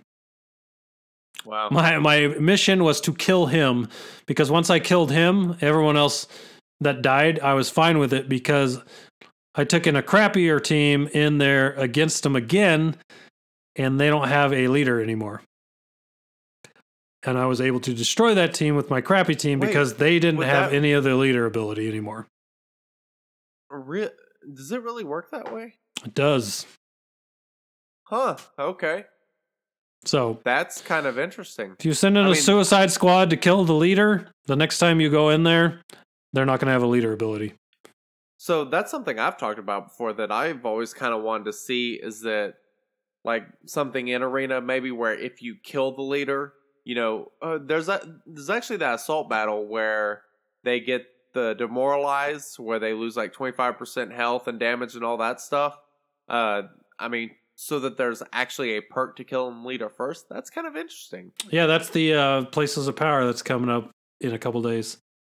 Kill that main yeah. Jedi, and all those secondary Jedi lose all that health and their attack power and everything else. So, Yeah, that is that's pretty awesome. but yeah, it is pretty interesting the way that works for sure. So, Nice. yeah, you go in there and attack. Once you, uh, the same thing goes if you go and you look at the where you're attacking, and you're like, oh, I want to fight that team. Well, any team you can't fight, you'll know because it'll say in progress, and whoever your guildmate is that's fighting them will show up there the same way as you're defending. Will say the other team who's fighting you. So Have you noticed, like, if you go back and look at, say, your defensive territories, and you look at a list of all the teams that are left, if you go and look at the teams that have been defeated, will it tell you what type of teams defeated them? No, there's also no way to see after the fact the teams that were defeated. So they're no longer on the list. It's, It's just only the existing teams, Yeah. the teams that are still alive. Okay. it's just what's left. There's no way to figure out what's beating your squads. They're just being beat. So Okay. I really don't have an issue with that too much. I mean, it's something I'd like to see, but just the fact that, you know, defensive teams are a strategy now, I'm so excited. Oh yeah, for sure. So, yeah, that's that's the way it works. And then the last phase is the review phase, and basically it's just a period to uh, review the final status of the event. So basically, kind of like the payout period. It's like you can see all the stats. Um, you can see who did what, who. Uh, oh, big point here. Big awesome point about territory wars. Territory Big awesome wars in the beta has all of the things that we're going to get for territory battles, guild leader wise, Ooh. built into it. really? So you can you can highlight uh, territories saying put all your best people as defensive teams in this one. And once we fill that up, you can unselect that one and move to a different one and say, "Hey, put 24 just total crap teams here." Or Oh, that's amazing. so you can highlight, you can say no to certain ones with the X, the red X on it, um, which also turns in the rogue actions uh, stat. Um, nice. it shows all the stats you want and you need. This, those, those, uh, those guild leader tools are legit, man. I'm, lo- I'm, awesome. I'm loving using them in uh, territory wars, and I Territory know I'm going to love them even more for territory battles because it literally you set those messages in there. Discord is great and all, but sometimes people don't check that before they go Yeah. and do their territory battles. This is literally right there in the game, right there where they can see it. And if they ignore you, it'll tell you. You'll know who the rogue actions are, and uh, you can do with that what you will. So, having those new tools in That's there are really awesome. I'm excited. And a, a lot of people notice that, update you. next week. I agree. That would be awesome. I want to see the first live territory war. That would be freaking sweet. Mhm. But the uh as far as oh, I had something. Oh, so you another thing, kind of going to territory battles that are live right now. You can kind of see each phase's uh one of the new guild leader tools in it now that'll list every phase and who did uh, battles in it. but it doesn't list who didn't do battles. And that was a big kind of point of contention this week where people were like, uh, this does me no good if I can't see who actually didn't do the battle. But uh, the fears have been quelled because they said that that is not working the way it's supposed to when it is finally in its final form and everyone will get the zeros. So, Ah, yes. So it will do what, exactly what we want it, where we can send out a giant ass message in the last two hours of territory battles that says, you, you, you, you, and you, why the hell haven't you finished your combat missions? So, very exciting. pretty stoked about that. These a lot of awesome things about the beta to get excited about for even stuff relating to territory battles. For like for it. guild leaders that is. Probably doesn't Yeah, mean sure. diddly squat to uh, anyone else, but for Well, I me, mean, I'm a guild leader. nice so not go- but I mean, now people aren't going to have to like go around questioning what do I do, where do I put this, and all that good stuff. Yeah. Yep. Cool. Well, So why don't you talk about earning banners? Um, Well, I guess we kind of talked about that I already. mean, yeah, we pretty much covered that. I was going to say, why don't you tell us about what we're doing all of this for? Like, why? What are we getting in return for going through all this nonsense? so I think you and I Besides the fun. besides the fun yeah that's a good a good incentive but everyone wants that uh, carrot on the stick at the end the uh, Oh, yes, we love the carrots. basically the reward so you know we've kind of talked about lately how they've been kind of uh, handing out the zetas for different things Ooh, I like where this is going. well guess what the higher echelons of the rewards for territory battles can award up to two zetas for uh, really? for a win. Now, there's always going to be a first place and a second place. So there's the losing guild and there's the winning guild. Winning losing guilds can still get a zeta. It's just the the one zeta is pushed up the reward table and where you might get one zeta on a winning team depending on your galactic power uh you'll you might not and just get an omega if you lose. So, zetas and omegas are part of the reward table. Then there is the loot boxes, which are actually up on the stream right now from Elon, where he was clicking through them and showing what they were. But uh, yeah, there's a a lot of really good gear: territory battle gear, gear twelve gear, uh, Carbantis, stun cuffs, stun guns, Mark III holo projectors, all the stuff you need, and none of the stuff you don't, because they don't have challenge gear in any of this. So, So, how is all this stuff broken down? Like, how are these prize boxes based? What are they based on? so they're based on the active galactic power that you had during the territory war. Okay, and that only takes from characters that you have at 6,000 and above, right? That's a good question. We're going to have to figure out what this means by active galactic power to get your. Uh... I kind of have a feeling it's combined galactic power of the two guilds because the highest rewards are like 170 active galactic power. Maybe it's not. Okay. I don't know because that just seems so high. So high. That's up that's 45 that's more than 45 star galactic power in territory battles. So I don't know exactly how the rewards award, but I know it says active galactic power and then it has a range of 10 10,000 uh Well, it could be based on. That's probably based on each each individual guild. right. So then Yeah. depending on where you're at, you could get pretty because uh one zeta for the losing team doesn't start until like a hundred thousand or a hundred million galactic power. Oh wow. So on the winning Uh, team, I think that's more around like 60, 60 million or something. Jeez. Okay. So- Interesting. It all depends. I don't know. But there's that. There's a Gear 12 filler gear uh, r- gearboxes, And there's Nice. and this is this is the weird one, right? So this is a guild event, but it does not reward guild event currency. It rewards guild store currency. And a big thing people saw when they got in the beta and saw that was like, okay, I Not don't happy. care about that.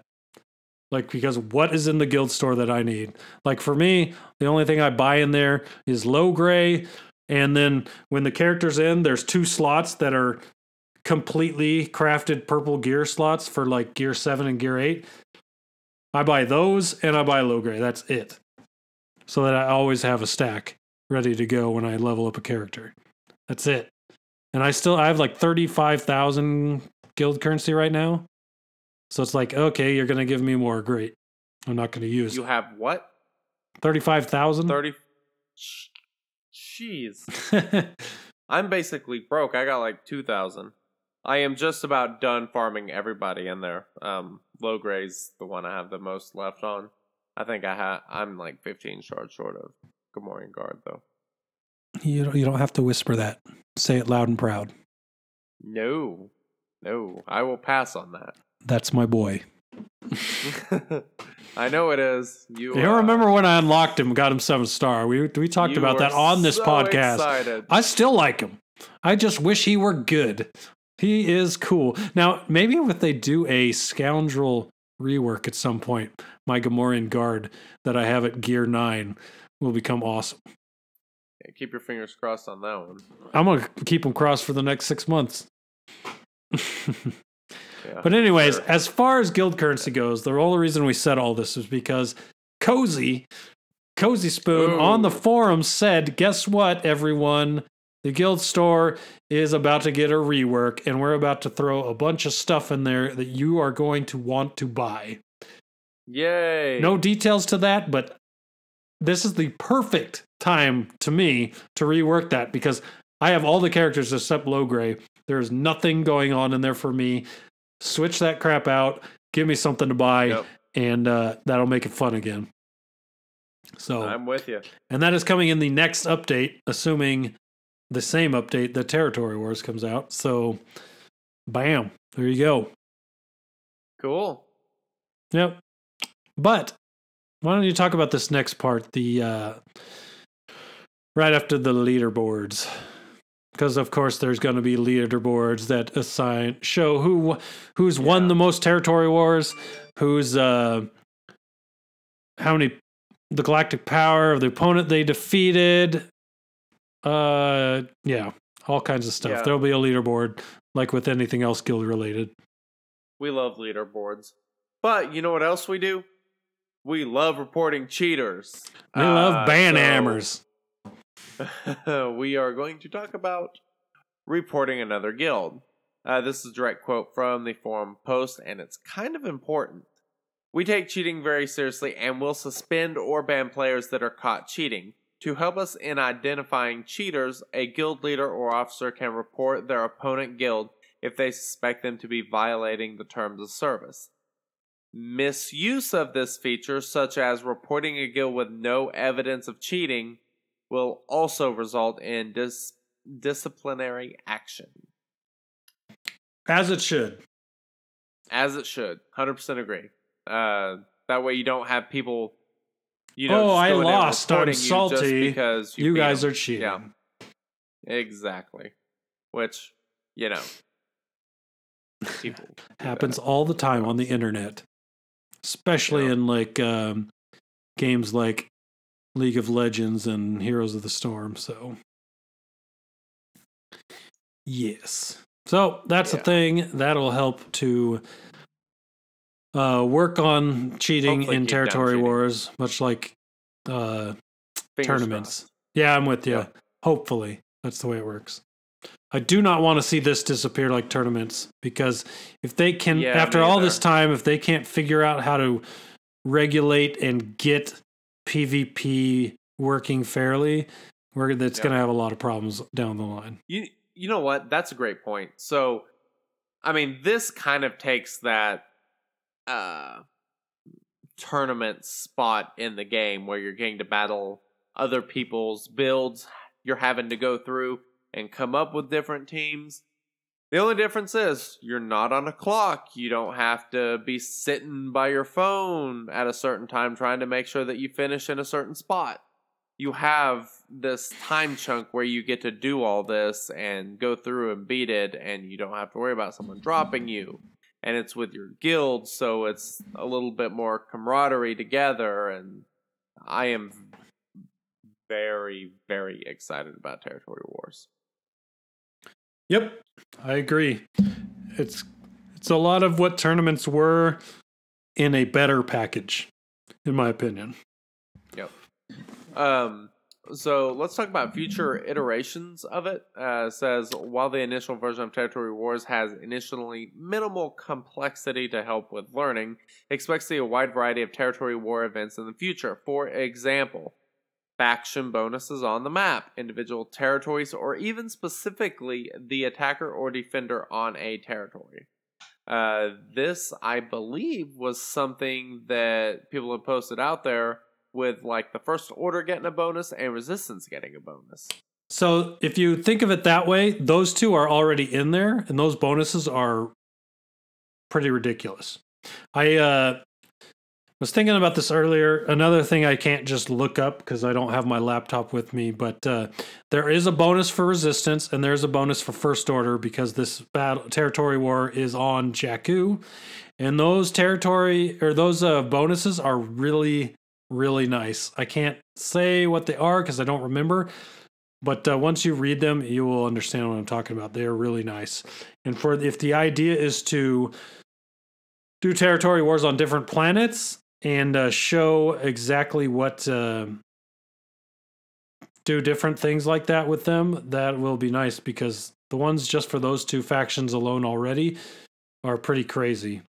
And to, or if they just do it on Jakku for different factions in different territories and make you kind of set teams that way, that'll, after we've done like three or four or five, they start adding little things like that in to kind of give you more uh, strategery. Ah, we like strategery. Yes. If they keep doing that, it'll just make it even more fun, especially once you've got the hang of it in the basic form. And I think it's pretty cool that they're not doing all that from the start and giving you time to work into it. That's pretty good. So much in this uh the video we got on a live stream. If you haven't seen any of the game gameplay, you can go to this time in the live stream and kind of get an idea because there is actually, you know, the video playing there, which is really cool and great to see. Yeah, absolutely. Thank you again, Elon, throwing that in there for us. It's been a nice uh, visual for the stream. So yep. it's good. I have another thanks to shout out to our buddy Elon. Yeah. Let's hear it. Check out this. All right. It's time to segue. You want to talk about the arena? Let's talk about the arena. Um. So, have you changed anything since last week? I'm going to give you one guess. So you haven't. No, I'd need to though because yeah. I'm finishing in the 65 to 71 range. Yee. I will fit. I will fight my way back into the top 50 but since I don't fight at payout, I don't stay there. So I'm usually dropped That's right tough. back down to the 65 to 75 range. So, yeah, I need to change something. I need to start working on Gear 12 now. Like I said, I didn't worry about Gear 12 because I was still getting top 50 like I wanted, but I'm not anymore. So I need to do something. Yeah. Gear so. 12 makes a difference, especially on like uh, General Kenobi, adding all that protection. Well, I mean, like that, that's the bonus from you know Gear Twelve is the protection. There's not, re- yeah, there's not really. Uh, there's a misconception here as far as Gear Twelve goes, and seeing purple as opposed to yellow. The the green the per, yellow doesn't scare me. If the yellow has any Gear 12 pieces in it, then it kind of it gets kind of scary. But if it's just yeah. yellow, it doesn't scare me. But I think just the fact that I don't have any yellow on my arena team, people are attacking it. So yeah, and my team isn't I mean, especially a... great on defense. Well, I mean, I don't know. I, I'd never seen it, but I'm still running uh, CLS lead with R2, Zeta Han, um, and then Chase. And another thing is Chase might be getting me attacked because at this point, Chase isn't what it once was. Yep. It's not even what it once was because I'm calling it Chase instead of Beirut. I could have something to do with it. Yes. Uh, but yeah, they're the the whole Beirut thing's just eh, it's not that effective anymore. But I mean, if you figure each character having you know an additional what ten to fifteen thousand protection, and then also getting the bonus from R two on top of that, since you are using an R two. I mean, that's a whole lot of extra survivability that you're kind of missing out on just by not having characters at gear 12, even without the extra gear.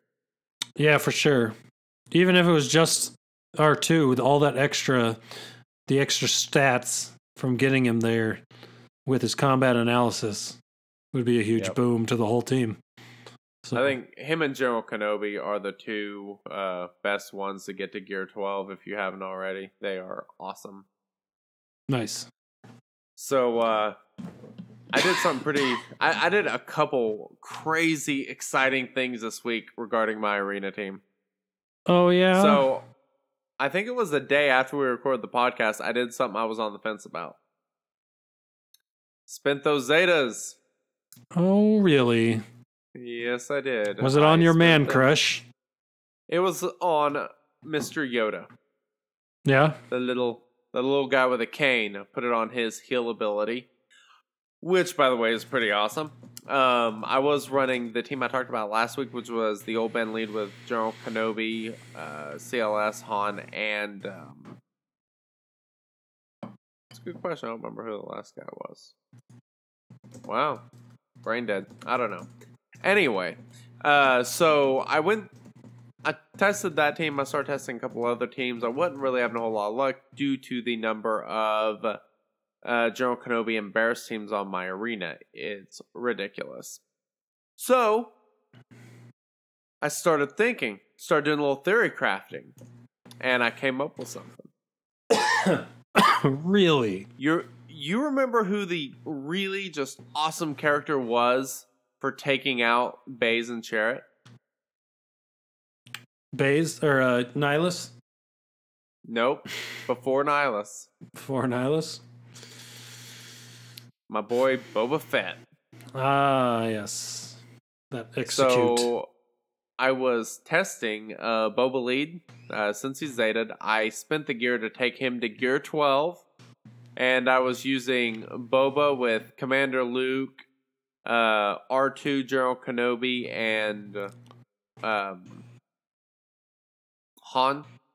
And I mean, that thing was a wrecking ball. And then, you know, I left on defense for a day, and I quickly realized I had made a terrible mistake because uh, it did not hold very well on defense. It uh, I dropped. I almost dropped out of the top fifty. I have not been out top fifty. 50? I don't know when. Damn. Yeah, it's not good. So I started playing with some teams, moving back up, still trying to get that thing to work. And then just this evening, I started looking at my team, was talking to Elon, and I kind of decided I should just try it. The team he's running, just why not just give it a test? Mm-hmm. I've been skeptical about how it would hold up against these General Kenobi teams, and so I ran the team against a few of them. The team is a team you've probably seen Admiral Ackbar lead, Commander Luke Skywalker, General Kenobi, BB 8, and Hermit Yoda. I have heard of that crazy. team before somewhere. You you literally hit auto and watch it go. It's ridiculous. Okay, so it has BB-8 and it has uh Okay, say it Yoda. again. So CLS, Hermit Yoda, BB-8. Who are the other two? Who cares? Admiral Ackbar lead and General Kenobi. Ackbar, he's the one that makes it work. Kenobi is the one that soaks all the hits. Yep. BB-8 and Hermit Yoda are the ones that just do their moves Call- that don't uh, do anything spam and call in Commander Luke CLS. attacks. Yes. It is pretty crazy. And then what's really fun is if you can get to the point where BB-8 does his special. hmm Uh, I mean, Commander Luke will. He's hitting for over 40k and just laying waste to everything in sight. But So I'm gonna mean- pimp a video here uh, from a it. YouTuber that uh, I didn't know until today, but his name is Noob Plays, right? And he put out a video. I don't know when the video came out. I just watched it today, but it was it was labeled "Is this the new meta?" And basically, it's a fight where he went on the attack against, I think, and I could be wrong here. I think it was against Elon's team and the entire video is BB-8 and Hermit Yoda calling in CLS to just ravage his team. Yeah, it's crazy. I mean, So if you want to So, see yeah. how his Wink and Elon's team works, check out Noob Plays N O O B Plays YouTube. He's Yep. got a video on there of it working. and I may take some videos this week and post them. I may even see about some people from my arena uh, posting some videos. And if they do, I will link to them from our Shadowed Order YouTube channel. But uh, yeah, the basic idea is you want to get Hermit Yoda and BB 8 to be as fast as you can make them. And what's great is speed don't really matter on Commander Luke that much since he gets called in so much.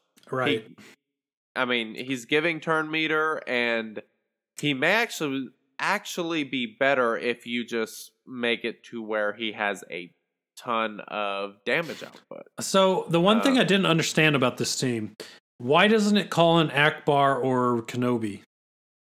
It won't call in Kenobi because he's not a rebel, but it will call in Admiral Ackbar on occasion. Okay, so this would be a situation where if you don't have him geared, don't gear him like you used to with old Ben.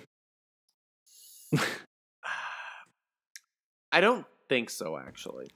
Uh, because Admiral Ackbar, if you do have him actually leveled up, he's not too bad because whenever he uses a special, you're guaranteed to get Commander Luke called in. Mm-hmm. So his tactical genius and his heal both will call Commander Luke in every single time. And his basic can give himself quite a bit of turn meter. So if he gets called in, he's gaining turn meter, which means he's just going more often, which is calling Commander Luke more often, which isn't necessarily a bad thing. Right. Um, plus, you also have that additional chance to heal and also add in the uh, tactical genius, which is a great ability that you know allows somebody to go back to back. It's nice whenever it's like General Kenobi or something, but it is uh it is a really cool team. It is a hell of a lot of fun, and I am very very seriously considering taking my speed arrow off Commander Luke and putting on an offense arrow because why not? yeah, it couldn't hurt, especially if he's just being called in all the time. Yeah. Uh, I don't have Commander Luke on my B account, but I'm gonna have to try to. F- and I don't have BB-8 on my B account, so it really is a mute point. But I am after this territory battle. I will unlock Hermit Yoda on my B account, so I'm gonna have to figure out a way to make him work too. Do you have Raidhan? I have Raid Han. because you could probably do like an Admiral Ackbar with Raidhan, Hermit Yoda, General Kenobi if you've got him, and then uh let's see. There's probably some other support character that has you probably want somebody that has a couple specials. Um with low cooldowns. yeah, with low cooldowns. Uh hmm. No one is really coming to mind. Something to look into for sure. yeah, definitely something to look into. Uh, could be, you know, it could be interesting. Actually, uh, Dark Diggler guy in my arena, he uses the Admiral Ackbar with Commander Luke, Raid Han, except I believe he is using Hermit Yoda and R2, I think. That's what I was gonna guess. Um, I was I tested that team the other night. I kept fighting it. I think it was with my Boba team, and you know, wasn't good. I mean, just, I, I never got to move. Like he just kept spamming turn me. It was stupid.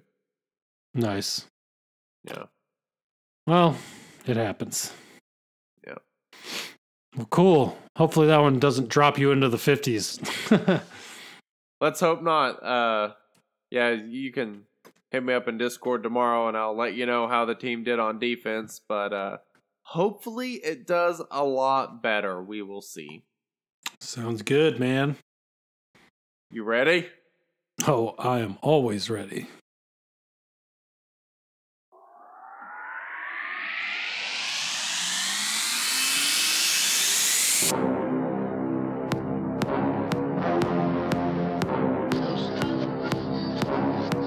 It's time for Star Wars Galaxy of Heroes trivia.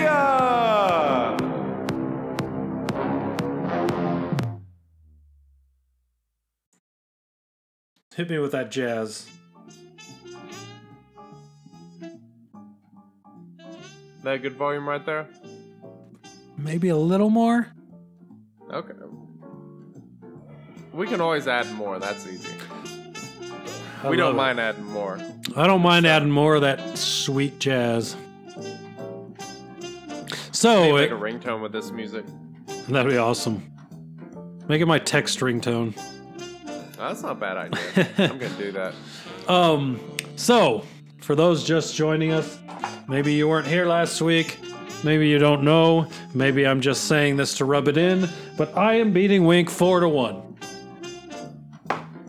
That's an accurate statement, unfortunately. But this week we have coming, five new questions. Let's do it next week. That's the plan. I haven't got it set up yet, so we can't do it this week anyway. All right. We'll plan for next week. All right, great. I won't be here next week. Oh, no, hold on. This could be really good. We could have you do something stupid on the beach and send us a video. On the video, you could do that. We'll discuss it. As long as it's child friendly. My children are there. Don't Ah, forget. Yeah, that might not be much fun. we'll come up with something else. Yeah, that works. All right, hit us with that first question. All right, first question. Which characters use force weapons that are not lightsabers? Force weapons that are not lightsabers?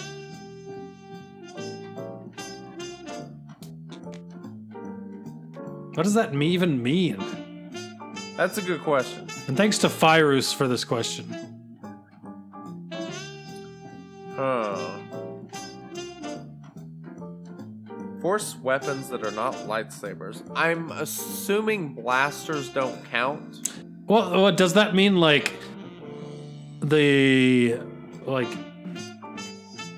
I'm not even gonna ask. I'm just gonna assume that's what it means, so I don't give you any hints. So we're assuming no blasters, right? It doesn't sound like a force weapon to me. That that was kind of my thought as well. Okay. Just want to make sure we're on the same page. Huh.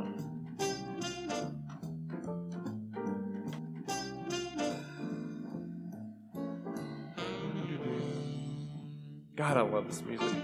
it is pretty great. Um, All right, well, I've got four, but I don't know if they're what they use is actually weapons. Let's see. Is there anyone else? like, mm, I got two wrong answers. I don't think I have any that are right. Um, gi- give me a sec. I gotta come up with something else. Like, this has got to be something that decent. Maybe I don't know. I've hit five. I'm at five now.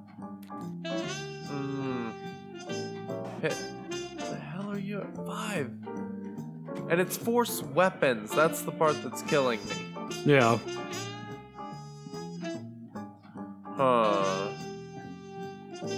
Which makes me think it's not like using a force ability.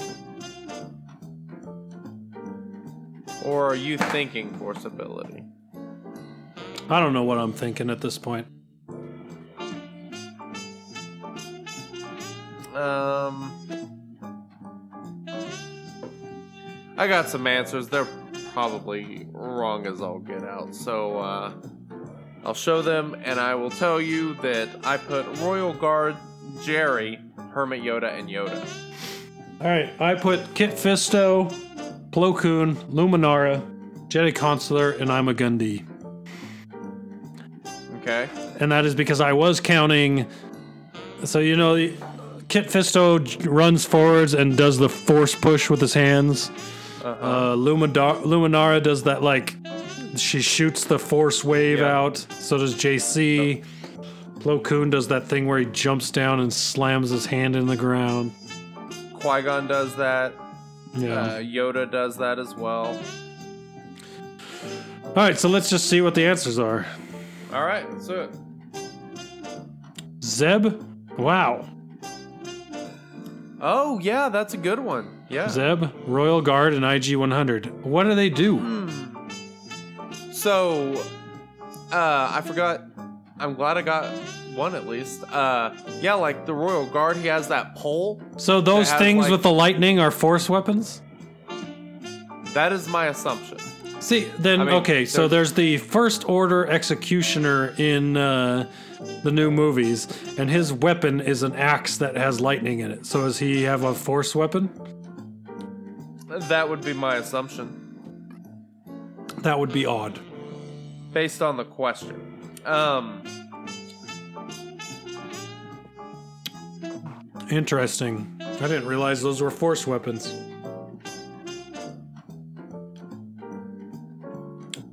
that may be a technicality. We will have to check. But either way, that does give me a point for right now. um, For now, that I does. al- I almost thought about putting R2D2, but I know his would be electricity because it basically says it in the answer. Mhm. But as far as like Zeb and them, I I don't know. I mean, who knows? Someone must know more than me to have made this question in the first place. So there's That's that. probably fair. Yes, probably true. All right. So, two to four. Next question. Brought to us by Teshkar Han. Both Kylo Rens in the game have a unique with one aspect in common between them. What do their uniques have in common? Great.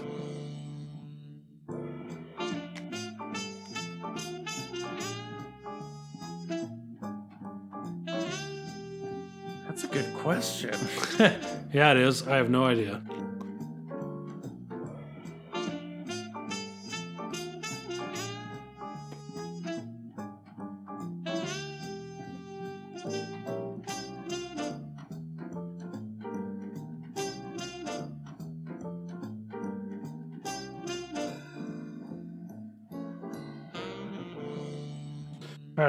Answer. Loosely based on a idea I have of what Kylo Ren Unmasked's unique is, but we shall see. All right. I'm showing my answer, and my loose vague answer will be they both get stronger as they take damage.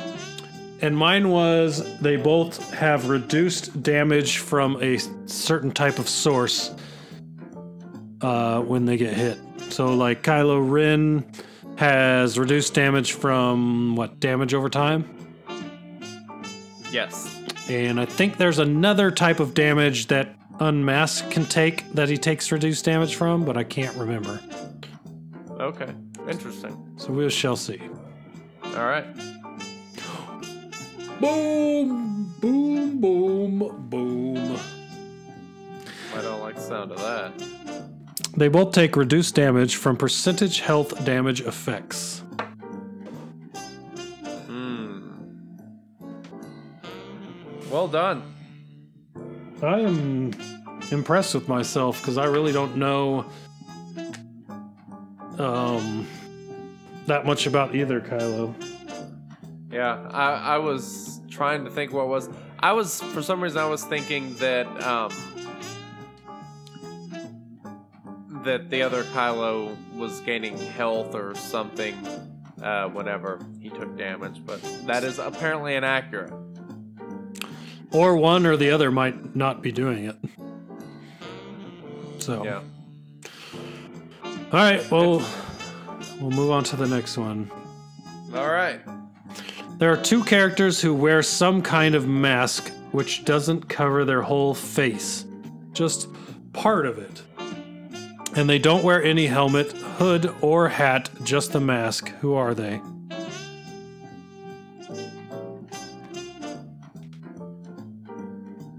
I have a pretty good idea about one of them. I'm not sure about the other. Huh. See the no hood, helmet, hat thing. That really. uh That really throws a wrench in the spokes because my initial thought was Cad Bane. But he's got that big cowboy hat. Oh yeah. That's a good point. Hmm. Interesting. Interesting indeed. Anyone Masks. else? I'm gonna make a guess because I can't remember what this person's face looks like, but I could see them wearing one. So I got two answers. I'll just wait for you, sir. Um, I'm gonna write an answer that I think is probably wrong because I can't. But I'm hoping that maybe it's just one of those really odd things. I, actually, I'm certain that's wrong. I'm putting Kanan and General Grievous. I think you're right with Kanan, actually. So I hope mine is right too. All right. I put uh, Plo Koon and Okay. Mob Enforcer. Ah, forget about there it is. Enforcer. Between the two of us, we got both of them. Woo! You got Kanan and Plo Koon.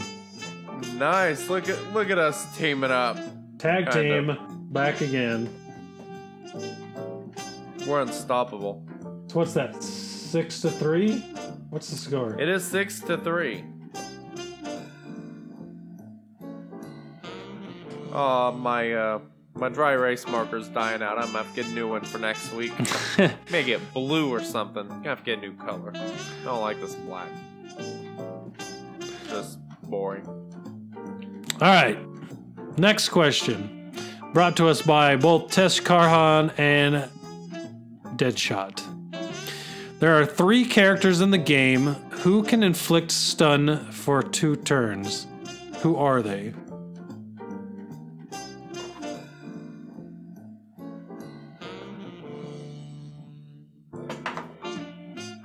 For exactly two turns or two turns or more.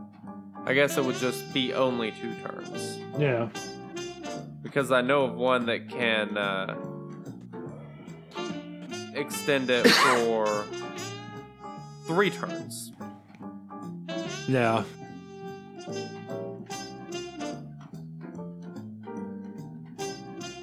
Um, stun for two turns. That is a long stun. I have my two answers. Oh, there's three characters. Well, let me see if I can figure out a third.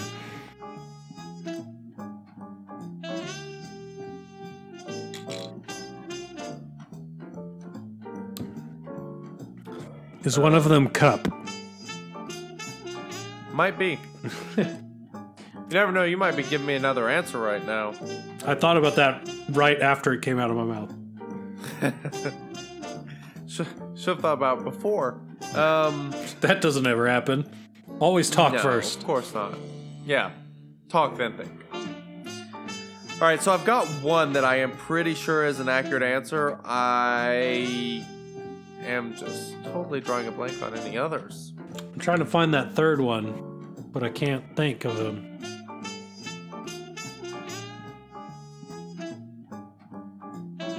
Oh. I think I thought of one. Okay, All right. I feel happy about this. So Eeth Koth is the one that can do for three turns. I just put that there just because. But my uh, two answers for specifically two turns is Emperor Palpatine and Jawa. Okay. I can tell you, I for sure got one of them that you didn't get Ooh. because the Kylo Ren unmasks stun ability stuns for two turns. It does. Yes. I think the other one, I think another one of the three is Palpatine, which I also wrote, which you had, and then I also wrote Cup just in case. so let's see what we got. Let's see if we can sweep the answers again. Oh, I knew I should have wrote that one. I just didn't know enough about that character. All right, so Palpatine is one. Sweet. On his AoE, if the opponent was shocked, it stuns for two turns. Uh, Kylo Ren unmasked on halt, and Krennic when targeting an attacker with his second special. Interesting. Okay. So, you get So one, I gain one, and you I gain two. This still keeps getting worse all the time.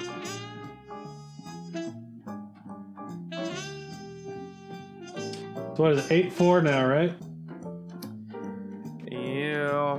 Who was my other? Well, hold, hold on, real quick. I want to check. I really feel like Jaw was stunned for two turns. All right, you can check. So I am going to check and see because I believe he stuns droids for an extended period of time. And um You sure it's not just extra potency? Nope, it is just one turn. That's disappointing. All right. That's sad. Happens to the best of us. Last question. Once again, thanks to Tesh Karn and Deadshot. One point for each correct answer. There are three damage over time effects in the game now. What are these three? Two of them inflicts the same amount of damage. Which two? And does the third inflict more or less damage? Wait, what? Really? This is easy.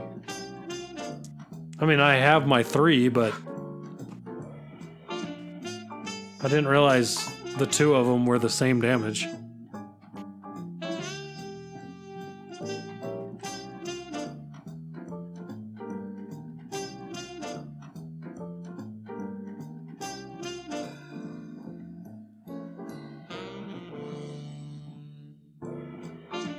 Another one that I I think might qualify. On.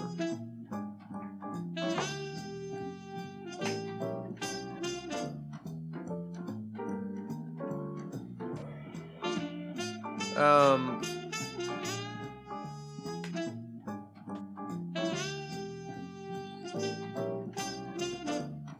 Okay, I figured out now why Okay. I was confused, but now I know. All right, I've got my answers. I feel like I'm right, but I could be wrong. Okay, what do you got? I put plague and damage over time both as 5% damage and then shock as the other damage over time. Interesting, because I put Plague and Dot as the same damage, only Plague does it to health, doesn't worry about protection, but I also put Burn. Fuck! So, what was yours? What was the other one you said? Shock. Shock. Okay. I don't think that does damage over time. Wow. I think Palpatine damages everyone with shock, but I don't I- think it's I the dot. I don't think it's the debuff that does the damage over time. You might be right. The three damage over time effects dot, hmm. burning, plague. One point for each. So we. I got three there. Uh, dot and plague both inflict 5% damage. We both got a point there. Burning does 15% damage, so more.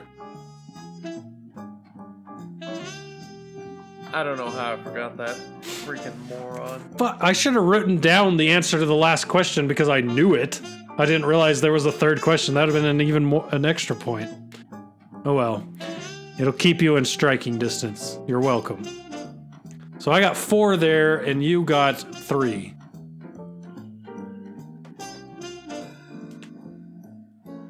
So you got Unbelievable. seven, and I'm at 12. Ugh. Could have been 13 to 7, so don't feel too bad. I've been missing some really stupid questions. Happens See, to the best you're of at us. A, you're at an advantage because it is much later there for you than it is here for me. You mean earlier? Hmm? You mean Oh, earlier? Yeah. See, that's my point. I'm delirious. this isn't even fair. It's just, oh, it's not right. It's literally Dan. it's only 11:37 there. I refuse your excuse, good sir. No, no, but I'm used. My body still thinks it's 12:37 because I'm not used to a time change yet. Is there is there such thing as time zone lag? Yes, there is. You don't understand it, which is why you have the advantage. That's my whole point. I don't understand it because we're the only state in, only state in this union that does not do that stupid farmer stuff. Unbelievable. All right, well, that's going to do it for us tonight. Thank you, everyone, for watching and listening. We appreciate you. Check us out on Twitter at Shattered Order. Check us out on Patreon if you want to support us at patreon.com slash shattered We would order. love you if you would. yes, Just saying. would love you long time. Yeah, we did you long time. Uh, ma- yeah, make sure you join our Discord. Uh, we there's some great conversations going on in there. It's amazing. Uh, our listeners are the best. Like every time I go in there, there's some like really like deep conversation about people disagreeing, and like there's actual, you know, uh, Debate without actual debate without Yes. insult. Yeah, it's fantastic. So, fantastic. it's a lot of fun. Our Discord You is fun. stuff like that. Come Come, check hang it out. With that, review us on iTunes. We love that. Review us on Stitcher. Anything you find our podcast on. Leave comments on YouTube. We pretty much respond to all of them and read them all. So hit us up there. Anything you want to do to get a hold of us and talk to us, we appreciate. Our email is the shattered order at gmail.com. So if you just want to send an email and ask a question, we will respond there. Whatever you want to do is cool with us. So, And send us those intros. yes, don't forget intros for the next month. So you have until December, let's say till The Last Jedi comes out. So the day Last Jedi Yep. comes out, this will end. Send in your intros, your funniest intro in the next month that's sent to us. We'll uh, we'll win a twenty dollar gift card. So there's that. Awesome. So once again, thank to everyone for listening. We will catch you. I will catch you in two weeks. Wink will catch you next week. Oh, Thanks. next week's gonna be a lot of fun. Just wait. Thanks for listening. Catch you later. Later.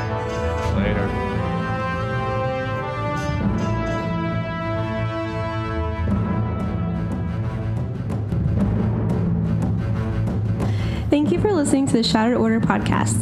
Happy gaming, and may the force be with you.